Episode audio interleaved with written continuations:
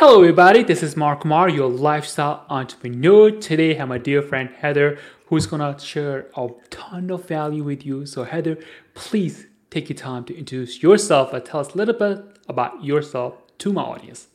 Yeah, absolutely. Well, thanks for having me, Mark. Good to see you. So I am Heather Pierce Campbell. I'm the Legal Website Warrior.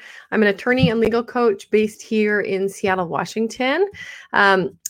The short version of the story is that I have practiced law for 18 years, and about 5 years ago, I created a second business called the Legal Website Warrior. And it's a business designed specifically to support the information, actually the legal needs of information entrepreneurs. And these are coaches, consultants, online educators, speakers, and authors. And this community is not well served by the traditional legal industry. And that's something that I learned after being in the industry a while, having friends in the information industry who said, you know, you've got to help us out. There are not tools and resources for us. And so I created a whole second business model, and I basically have two ways of serving the same audience. All right. That's an incredible service, first of all, because, you know, some of us entrepreneurs like to get creative and think outside of the box. Like that's by default our nature. So definitely having your service is definitely keeps us out of trouble for the other side of the world. So we don't want to, you know, go to jail or anything like that. So tell me, like, obviously you are providing a great service, right? How did you come up with an idea that's like, hey, I want to provide this particular service as compared to you could have picked anything else? Yeah. So a couple things. One is I have a heart for entrepreneurs. I was raised in a very entrepreneurial family myself. My dad has always been a lifelong entrepreneur. I've been entrepreneurial since I was a little kid. And so it's, you know, what's the phrase about not being able to connect the dots looking forward, but you can always connect them looking backwards, right? I think it's a famous Steve Jobs quote. But I look back and I'm like, oh, of course I'm in this place, protecting entrepreneurs in this way and in a way that is outside of the box, right? In part because, again, my own entrepreneurial nature and then just my love for people that are really working. I know, and I've seen, and I've lived both through my dad's path, through other friends in the entrepreneur world, like what it takes to actually build a business. And even if it's a solopreneur type business and, or an online, what I call information business, like I know the guts and the commitment and the heart that it takes to do that. And like I said, having practiced law by that point, you know, 12 or 13 years, I could see that these folks didn't go to the traditional legal marketplace to get their legal needs met. And so there was this gap in the marketplace where small business owners and specifically, you know, solo entrepreneurs, information entrepreneurs just weren't getting the support that they needed. And it's an area that I care a lot about. People in this space are doing personal transformation work. They're doing coaching and consulting across all kinds of topics, right? But they're usually very mission-driven, conscientious entrepreneurs. And so you know, some of my clients make millions of dollars a year in their business. They have thriving businesses, but they still did not go to the traditional legal marketplace to get their legal needs met. And it's partly just the way these businesses get started and evolve, but they're doing really, really legitimate work and very interesting things in the world. And so I just, you know, I think that getting the legal support that we need as entrepreneurs should be easier than it is. And I set out to design a set of tools and some automation and some things that will help people in that space to get legal support much more accessibly. Oh, that's awesome. And like I said before, legal support is definitely keeps us entrepreneurs in life rather than us getting too creative.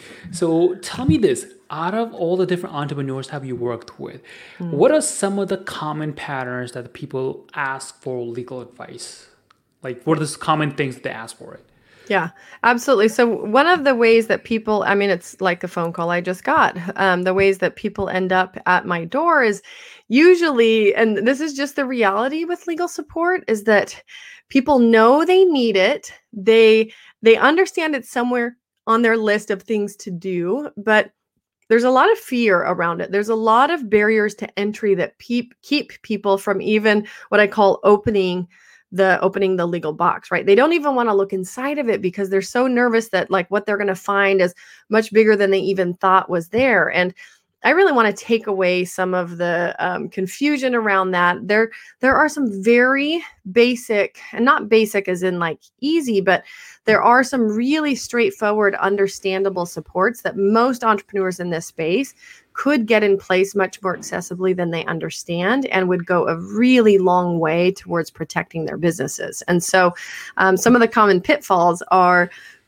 growing a business quickly and like, not even putting a business entity in place at first, right? So people remaining a sole proprietor, especially in the coaching and consulting space, people often think like, I'm just doing this thing at home from my home office, I'll be fine. They really minimize what they're doing to try to like keep themselves out of the world of businesses that need legitimate legal support.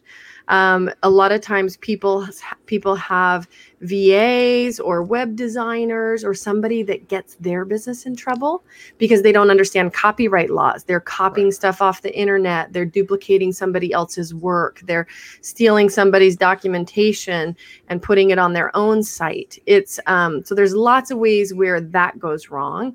And then one of the other ways is like this gal that just called me, having somebody either steal your work, so coaches, consultants, speakers, authors, launching digital courses or programs, or they've got a signature talk, somebody taking those elements and creating their own business, right? Just duplicating somebody else's digital content and calling it their own. So having that type of work stolen and ripped off is a real problem, and not having put protections in place for it on the front end. People can avoid some of those risks by doing things the right way at the start.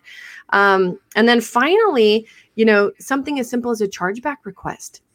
Being in the online space and making online sales, small businesses and these types of entrepreneurs, like a certain percentage of your sales are going to be subject to chargeback requests. And it's actually called friendly fraud. People that buy the program or product or service, consume it, know that like it was their choice. Somebody didn't rip off their credit card and purchase it for them. They purchased it.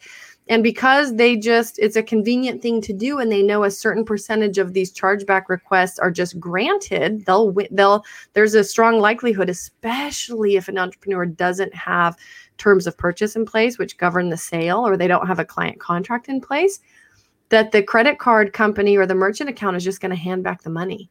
So now as an entrepreneur, you have sold the product or program, you've delivered it, and now you have to give the money back. It's a double, like the cost of a chargeback request to a small business is usually 2 to 3 times the amount of the original sale.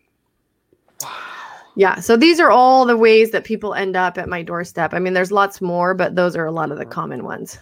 Right. I mean, especially, like you say, in the digital world, you don't know where the person is going to be from. You could be living in New York, and the person who bought stuff for you could be living in, I don't know, in India or in Afghanistan or UK or London, France, or whatever. So how does that work in terms of legal advice from you? Like, for I don't know if you practice international law or not, or how does that work? Yeah, great question. International sales definitely increases your risk. So even on the risk of chargeback requests, your risk goes up if you're doing international business. But a lot of people are. In the coaching, consulting, information space, most of our websites are international, and they're accessible, to folks around the world. And for a lot of people, that works well because you get this expanded economy. You get to access people who you really can support, but at the same time, the risk goes up. And so there are definitely legal issues that you have to consider in regards to, international business. And you just have to know what you're doing. I tell people the online world of business is the Wild West of business. People do all sorts of crazy things online because they don't know the rules, right? Or they're just ignorant, and not ignorant in, a derogatory way. Like they just really have an absence of knowledge around a certain topic. And so, people just make simple mistakes all the time, like even in email marketing or digital marketing. I had somebody call me last week or the week before, and a friend had used fax, like good old-fashioned fax system to fax somebody an offer, that if you don't have consent from a business to receive faxes from you that are, you know, selling products or services, you can be subject to like a $16,000 or $20,000 penalty per fax. So it's things like this where people get clever. They think like, oh, I've got a fax number, I'm just going to fax this over. But if you're soliciting business, if you're engaging in, you know, basically attempting marketing, and you're violating the CAN-SPAM Act, or you're violating the Telephone Consumer Protection Act, or the Telephone Sales Rule, there's various federal level laws in the United States that protect against certain kinds of marketing behavior. And people regularly are stepping into potholes because they don't know what those rules are. Right, definitely. And then, you know, obviously you may have, and I have, obviously everyone has been victim of that, you know, spam call or telemarketers. And then, you know, it's crazy world out there. So yeah, definitely. So tell me, how can people get in touch with you, first of all, and let's start from there. Well, how can people get in touch with you? Yeah, absolutely. So I'm easy to find. You can go to my website, legalwebsitewarrior.com. I've got a contact form on there. I spend a lot of time connecting on LinkedIn. A lot of my people are in LinkedIn. And so LinkedIn is a great social media platform for me. You can just find me under my name, Heather Pierce Campbell. And then I can also be found on Facebook. I'm the Legal Website Warrior on Instagram. So I'm various places. Okay, I'm just curious. How did you come up with the Legal Warrior name? Yeah, that's like a very unique name. Well, thank you. I like it. I'm a fan. You know, when I went to create this second business, this online business dedicated to supporting the legal needs of information entrepreneurs, I mean, I wanted the online part to be the hook, because so many people are focused on creating these online businesses, online platforms where they're distributing content and creating a database. You know, they've got membership sites, and some people are hosting other people's content depending on what they're building. And so I just really I want people primarily to understand the risk that goes along with being in the online world, and how to readily protect against some of those risks with some basic education, basic supports. And so for me, the Legal Website Warrior kind of captured that. And, you know, people who know me, I've got a warrior's heart in a lot of ways, and I'll save all the stories, but I consider myself a warrior, not only for entrepreneurs and for my clients, but for my, like, I take a stand for people building their own businesses. I take a stand for people becoming a more strategic leader of their own business. Like, I'm a warrior for people building legitimate businesses, even if they're small businesses and they're designed to support them as a coach or consultant.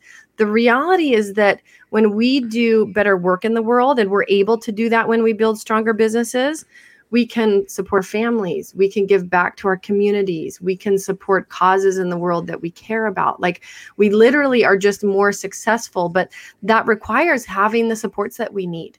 And one of the key supports in anybody's business building journey is structure, legal contracts to protect the day-to-day work, to protect business relationships. And so for me, the Legal Website Warrior, like, when I did a brainstorm session to start this business, it was just, like, it was obvious, it clicked. And when I compared it to other options that came to mind, there wasn't even a second one that came in close. And so that's how I chose it. Yeah, definitely a very powerful and, you know, authoritative and unique. That's three words I would describe it. Like, it's really creative, definitely. So great job on that name. Well, thank you.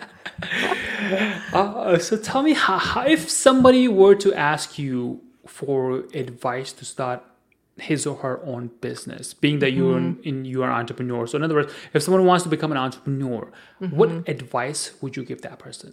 Yeah, absolutely.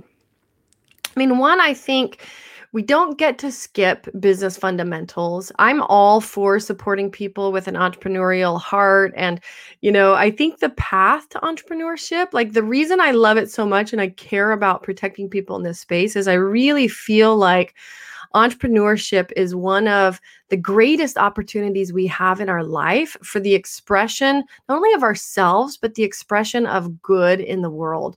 Entrepreneurs really have an opportunity to change things and change the dialogue, change the marketplace, change the way that things go in the world. And so, I'm really, really committed to supporting people on that path.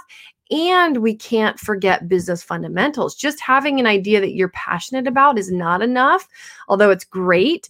I think you really have to do the work to explore, is it sustainable? Is there a marketplace? You have to evaluate the things that people should be looking at anytime you're going to put time, energy, resources, including financial resources, into creating something. And so that might just take some basic market testing. It might take, launching an idea or a product or a service and doing it really quickly where you get to test, does this work? Will this float? And I think too many people spend way too long of a time just trying to figure out where to start versus launching, just testing it and pushing it out into the world. I've seen it time and again. People think like, oh, I need to get more education, or I need to start by doing it for free, or there's all these things that they let get in the way. And my advice is, if you have an idea, launch it. Go straight to the top when it comes to your clients or who you think you can help. Don't play small. Go right directly to the people that you think you can serve and ask them, would this serve you if I offered it in this way, and really just test the market, find out quickly so that you can iterate. You can turn around and fix it if it doesn't work, or you can choose a different path, but don't spend too long in that initial phase of thinking like you've got to figure it all out yourself. Like, take it to the market. Yeah, that's a great advice. And I'm so glad you brought that up, because I know a lot of people, they got to have everything perfect. It needs to be exact same thing, that the idea that they have in their head. And if it takes them 2 years, 5 years, and when they finally get it to the marketplace, like nobody wants to buy it or nobody cares for it. It's like, what's the point? So they literally build a product or services that they will use it and no one else. Yeah, so I love it. I love it with the way you say it. It's like, just test it out first and then see what the market wants. And then you update it or modify it according to the market, because see the people who are going to pay you the money for it. So, well, that's right. And people think I think one of the misperceptions we have is that you need to have a perfect looking website, or you have to have all of this back end stuff in place to actually do the work. And it's not true. If you have a telephone or you have an email account, you can be doing the work. And the reason I say that is, like, even when I launched the idea of the Legal Website Warrior, I didn't have my website up yet. I didn't have a clear path and like everything laid out the way that it was in my head. But I had an email, and I jumped right onto email and reached out to people that were very high up in their industries, that I said, look, I've been on your site. I can see what you're up to in your business, and you're doing amazing things. I think I can support you when it comes to your online work. Here's what I do. Let me know if you're interested in talking. And I got some fabulous clients that way. And so for me, I really appreciate the advice from business coaches and people early on that gave me the advice, like, be in action. My coach, Jacob Roy, who I'll give a shout out to, stay in action and go to the top. Go directly to who you think you can serve, because people regularly play small. They undervalue themselves. They undervalue their service. They don't push it out there quickly enough because they think they need all this other stuff. And you don't. You just need contact with people. Definitely. I'm so glad you mentioned the coaching part, because I feel like in my world where I am right now, if I want to get ahead, I just go find somebody who's an expert, hire that person. And then that way, if they have years and years of experience, they could tell me things like, hey, you shouldn't do X, Y, and Z, because two months from now or 2 years from now, you're going to hit this roadblock thing. So what are your thoughts on coaching, hiring a coach, or getting coached by somebody else? So what are your thoughts? Yeah, absolutely. Definitely a fan. And I'll start off by saying that when I graduated law school, like, I hung out my own shingle. I literally, and this was back in like 2002, when people didn't do that. You didn't leave law school and then start a legal practice on your own. And for me, I sat down, I was still like typing letterhead and not even sending emails. I mean, we had email, but I was like literally sending out hard copy letters and little crappy business cards that I printed myself and letting people know like, hey, I'm in business. And the thing about coaching, the thing that I was willing to do even from the start is create mentors out of people that I met that were steps ahead of me, that had the knowledge that I needed because I was working on my own. Like I had to do that and I knew it. I wasn't in a law firm with built-in support. And so I created a lot of mentors in the marketplace. I reached out continually to people to ask for support, to get their feedback, to ask for advice, even to just benefit from the specialty that they had created in their practice or, you know, their focus area, since attorneys can't technically specialize. But anyway, no, you can't actually, not in Washington, you cannot claim to have a specialty because it's against the rules of professional conduct, but you can have a focus area, right? You can do the bulk of your work in a specific area, but it's not like when you go to law school, you actually specialize in a certain niche of the law. You learn about how to learn the law. You learn about how to study the law. Right. So I've always been very willing to enroll people as mentors and naturally seek out coaching myself. And when I went to start the second business, I've hired consistently business coaches, you know, every year, every couple of years. Like the key is knowing your own needs. What specifically are you looking to gain from a mentoring or business coaching relationship? Because the mistake that I see people making is hiring somebody as a business coach and thinking they're going to solve all my problems. No, that business coach will probably teach you one or two things really well in a specific area that they do well. They're not going to solve all your problems. You need to know, like you need to have enough clarity about your own path, about what is it that you need to learn next to take your business to the next level, and get clarity on that first so that you know, like, is your challenge overcoming sales? Is your challenge that you don't have back-end business systems? Is your challenge that, you know, you need to be able to grow a team and you don't know how to do that? You've got to have at least enough clarity that you can zero in on a topic so that you can then make a much better choice in the marketplace of business coaches or mentors or whoever you're going to hire for that support, because you know specifically what you're looking for. Otherwise, I think it's really easy to wander around and hire the wrong person.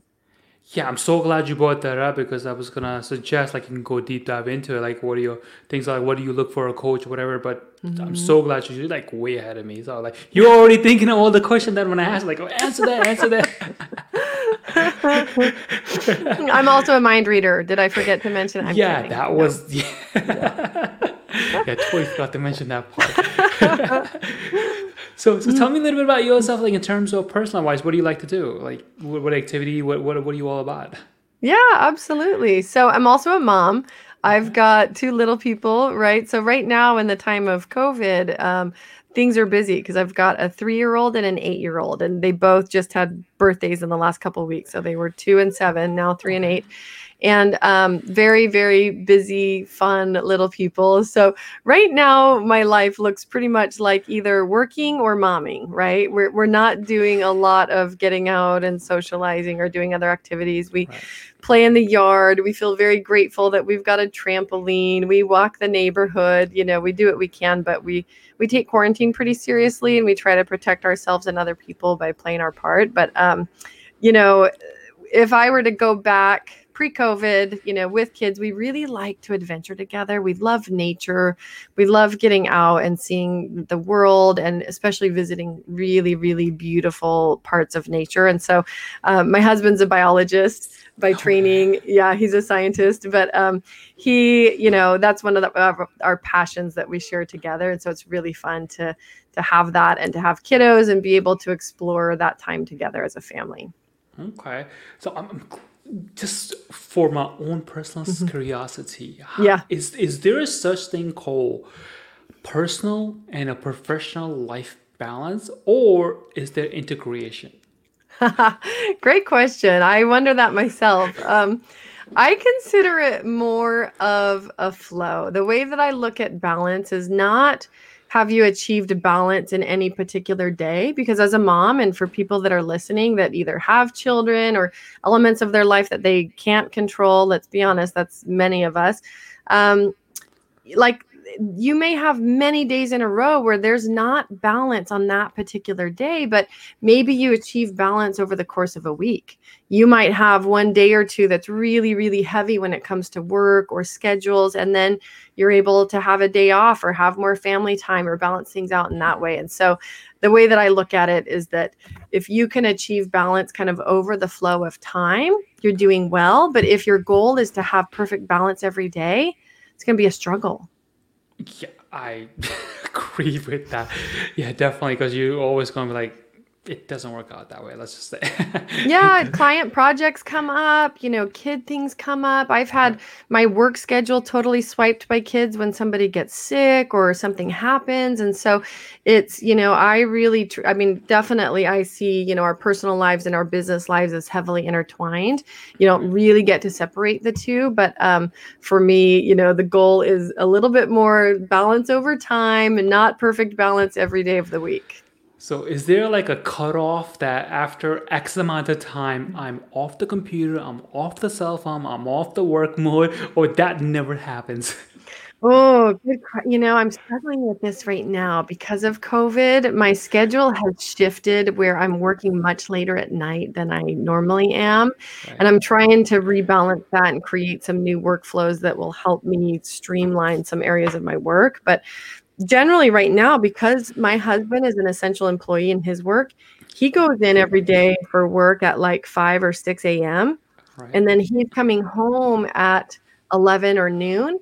And then I start, so I'm home with kiddos in the morning, and then I start and I work from home at 11 or noon. I'm starting my work day, and then I'm usually working right up until about dinner time.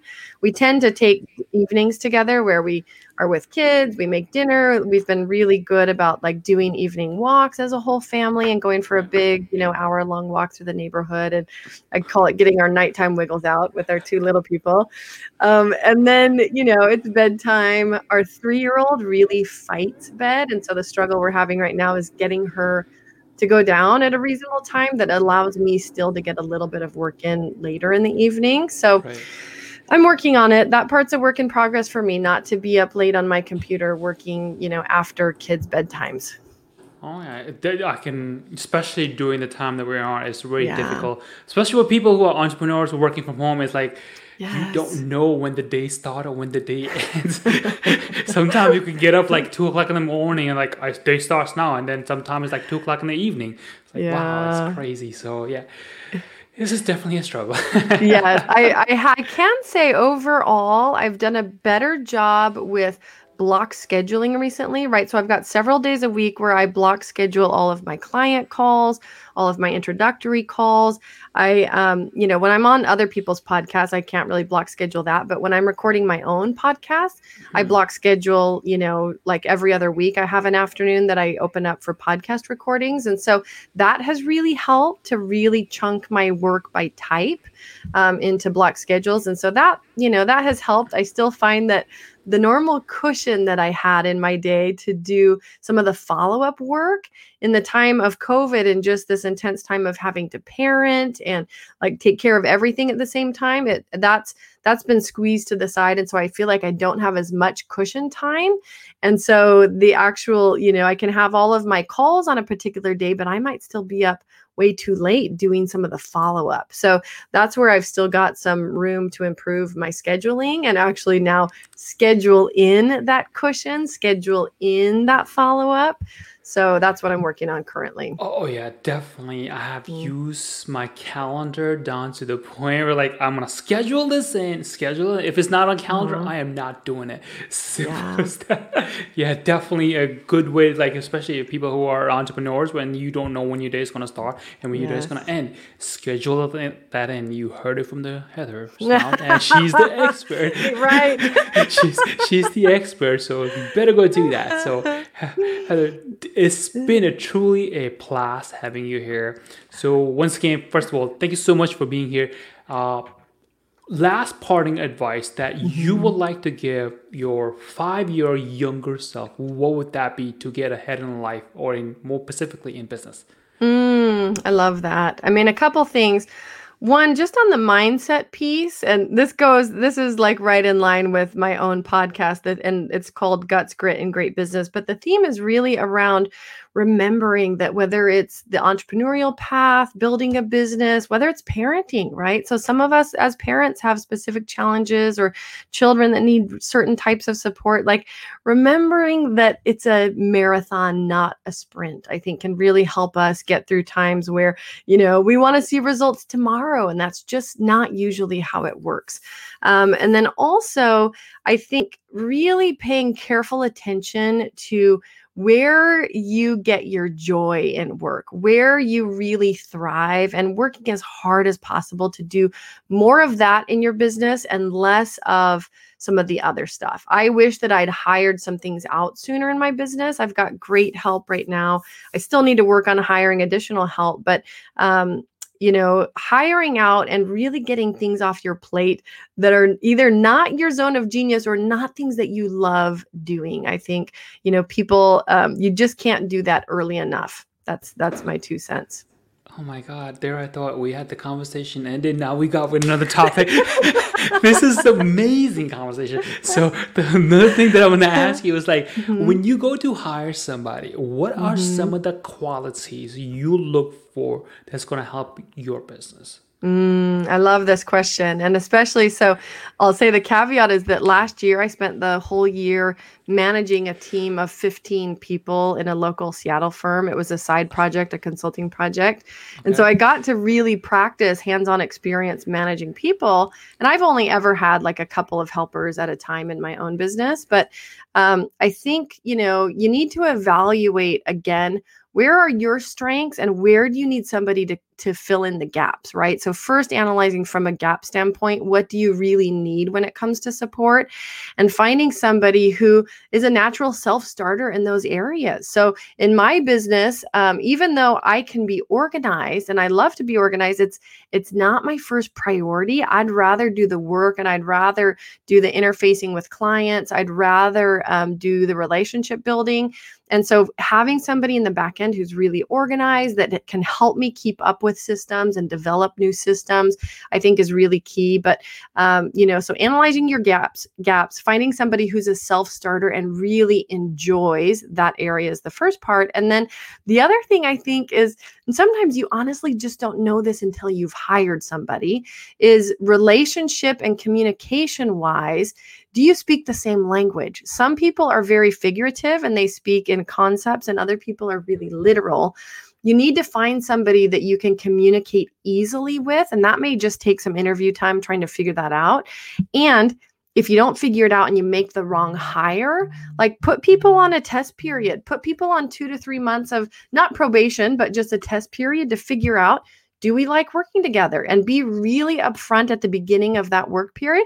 If we don't, if for some reason it's not working, just know that I'm going to let you go because I want us both to have a great fit. And I think as much as possible, being really direct and upfront allows you the grace later to say, hey, for whatever reason, this is not a great fit, right? We have a tough time communicating, or we have a different cadence or rhythm around how we talk about things. And like when I look back to my time on the team, wasn't my job to let people go because they belonged to the firm that I was working with. But right. It really can make a difference depending on how people communicate and whether they're team players. And you need to give yourself grace to understand that hiring is there's not a perfect process to it. And you may make mistakes and you may just have to be really upfront about that and let people go. But if you plan for that leeway and you have really open discussions with somebody in advance, it can be a lot less painful of a process. Okay. So let's say if you hire somebody, whoever that person is, whatever skill they have, how much training are you willing to give somebody to do the task? Obviously, because if you go from business to business, every business is different. So before you're like, okay, I'll give you 2 weeks of training, and then after that, if you cannot do it, then I'm sorry, we have to let you go, obviously, right? So yeah. What are your thoughts on that? Well, it is going to depend. It's going to depend, first of all, on the business budget. right? How much time and leeway do you have to invest in somebody? And what I look for is somebody who is a natural self-starter and they're a fast learner. So it doesn't really matter to me if they come with the skills, so long as they can pick things up quickly and they're motivated to do that. I'm actually less concerned about what they come with than the attitude that they come with. Gotcha. And that's exactly what it's going to do, because in the entrepreneur mindset, it's like, I know what I need to get it done. I need somebody who could just pick it up. Even if you don't know, I'll teach you. And then boom, we're good. So that's exactly what I'm so glad you said that. Well, and the other reality of being in this space is our tools change. Our systems change. Our businesses evolve. And so it honestly doesn't matter if they come with a whole bunch of, experience with a certain software. The significant likelihood is they're going to have to learn another one. Yeah. And so, just being really flexible and adaptable with change, I think, is a huge, huge part of at least businesses in this space. Right. So what would be the two favorite software you cannot live without in your business? Well, right now it's the automation tools that I use the most, which are Infusionsoft that runs my CRM and all the back-end stuff. And then actually my calendaring system, right? Because that funnels everybody either into my introductory calls, my client calls, or my podcast guest spots. And so having that all automated with the applications, the forms, the legal stuff that they need to sign off on, it saves so much time. I could not agree more with the Calendly stuff, because that is like an awesome service. I wish it's just a waste of human time to have a VA doing all the work of calendar. Like, let's be clear, my VA still has to help me calendar some things, right? And connecting with people and getting everything scheduled. But to the extent that you can automate as much of that as possible, it's a lifesaver. Yep. And then you can obviously have your VA do some more important stuff for that. But I really, really wish Calendly had their own affiliate program. Oh my God. We would be just killing it, because we love Calendly. It's like, wow. I know. I use it every day. Every day. Yeah, definitely. So, all right. So once again, Heather, thank you so much for being here. Tell me a little bit, like, how can people find you, and we'll go from there. And then, thank you. No, appreciate it. So again, you can find me at legalwebsitewarrior.com. I've got a contact form there. You can go find me on LinkedIn. I love to connect on LinkedIn. It's just under my name, Heather Pierce Campbell, and Pierce is P-E-A-R-C-E. And then I forgot to mention, you can also find me on my podcast, Guts, Grit, and Great Business, which is on Apple Podcast. And so you can go search that. And Mark, I'll have to get you on the podcast, but it's been a really fun way to connect with people and bring very, very interesting conversations about the business building journey to the folks that I already serve. Oh yeah, man. It's definitely been you get to connect with so many different people, and then for me, at least, I'm sure you have the same experience. You get inspired by like some of the things they have done, and you're thinking, my God, I haven't done 1/10 of that thing. Like, what am I wasting my time on? So yeah, definitely it'd be a pleasure to be on your podcast, definitely. So thank you for being here. I truly appreciate it. I know everybody who's going to listen to it, they will appreciate all your information that you give, and they will definitely go to your website and check it out. Awesome. And then I will make sure that they get all of that information in the show notes, and we can go from there. Perfect. I appreciate it. Great to connect with you, Mark. All right. We'll be in touch.